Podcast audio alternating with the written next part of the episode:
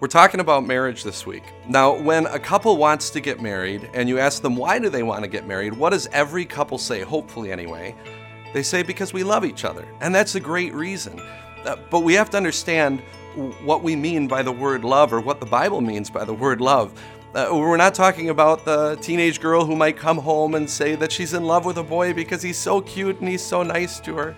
Uh, no, love love is more than that. So, what's your definition of love? How would you describe it?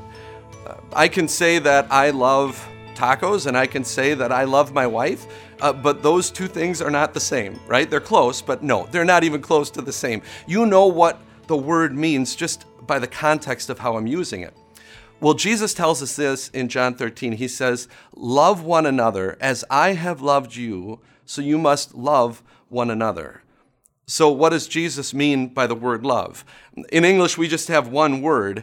In Greek, there are actually four words, and our English word kind of captures fragments of all of them without really grasping one fully. So, the first word um, I'll talk about is the, the Greek word storge. Uh, this is the, the love of dependency. Uh, this is the love that children have for their parents. So if you ask my youngest children why they love mom and dad, what, what are they going to say? They're going to say, oh, because they play with us and they give us food and sometimes they give us candy and they, they read books to us and they, they pray with us and they tuck us in at night. And those are all wonderful things. But understand that if you did those things for my children, they would have this type of love for you, that love of dependency. Now, is that a good kind of love for husbands and wives to have for each other? Absolutely. It's wonderful to see how God, um, how, how husband and wife complement one another in a marriage and appreciate what your spouse um, brings to the relationship that maybe you don't. Uh, the second type of love is philos. This is where we get the word Philadelphia, um, the city of brotherly love. But philos is the love on the basis of similarity. So, this is the friendship love. This is why you like people. Uh, you're friends with people you have things in common with.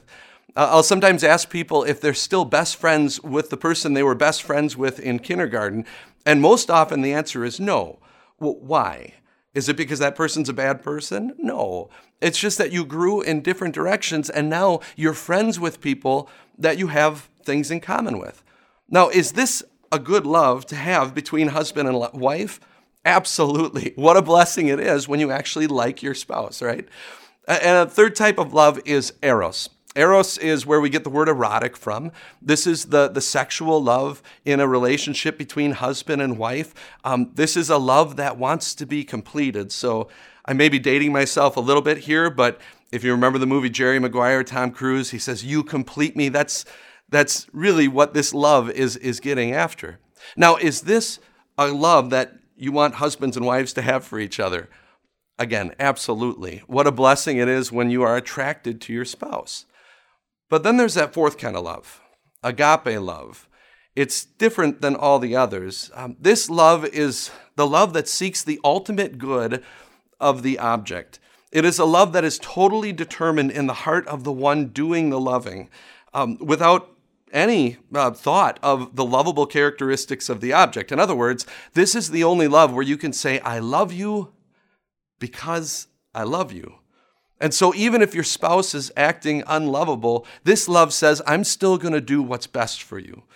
Uh, so, do you see the difference between agape love and the other three types of love? I mean, the other three types of love, they're all de- dependent on the object of the love. So, uh, storge, I love you because I'm dependent in some way, that you provide something for me. Um, philos, I-, I love you because, well, we have things in common. Or, or Eros, I love you because I'm, I'm, I'm attracted to you. But, but agape is the only one that says, I love you simply because I love you. So, which type of love do you think Jesus said he wants us to have for one another when he says, Love one another as I have loved you, so you must love one another? It's that third, it's that, that fourth kind of love, it's agape love. The other three ebb and flow, and you know that, even in a marriage relationship. But Jesus says, I always want you to love each other the way I've loved you. That Jesus loved you all the way to a cross, even when we didn't deserve that. Uh, let's pray for that love now.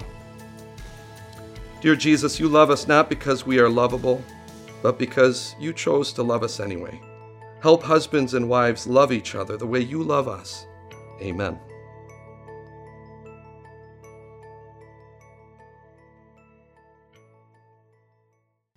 Hey everyone, Pastor Mike here from Time of Grace. Thank you so much for investing your limited time in checking out our podcast. And we would love so many more people to be able to hear about Jesus and grow in their faith too. So I know you're busy and you've already given us your time and you're ready to grab your phone and check your apps, but could you do us one huge favor and rate and review this podcast? Because the more of you that rate and review, the more people who will hear about Jesus, and the more people that hear about Jesus, the better life gets with God. So thanks for taking some time. We pray you have a blessed day, and we'll talk to you soon.